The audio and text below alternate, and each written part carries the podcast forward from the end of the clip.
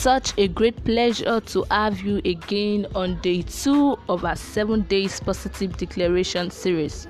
We started yesterday by making a declaration over our mind. If you have not listened or made yesterday's declaration, I want you to go ahead to make that declaration. This seven-day series is to build a consciousness in your mind that the transformation of your life begins from what you declare and what you believe. What you speak and believe will control your decisions, it will control your choices, and also shaping your life. Hence, the seven days is to build that consciousness, to build that positive declaration consciousness. And this is not what you want to do for just seven days, but build an habit around it.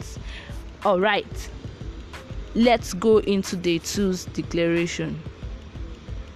Wisdom. I begin this day by saying I am wise.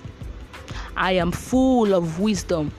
Not the wisdom of the world, but the wisdom that comes from above. I am not confused of what to do or what to say per time. Wisdom directs me. Wisdom instructs me. Wisdom leads me.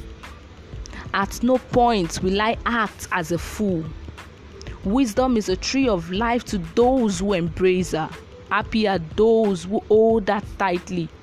Today, I embrace wisdom. I apply wisdom. I am not a fool. I am full of wisdom.